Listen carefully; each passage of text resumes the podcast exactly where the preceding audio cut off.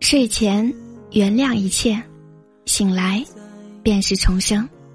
佛说，爱恨贪嗔皆为牢笼，在这个世界上，唯一能够困住自己的，只有内心。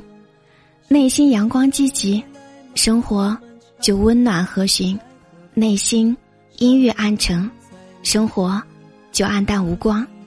万事万念，看淡了就不觉得累了。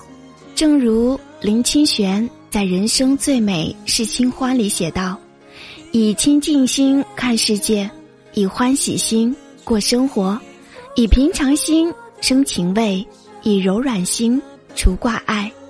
物随心转，境由心造。我们人生短短几十年的光景，若想要清净无碍。”我们要唯一做的，就是睡前原谅一切，醒来不问过往。需要的人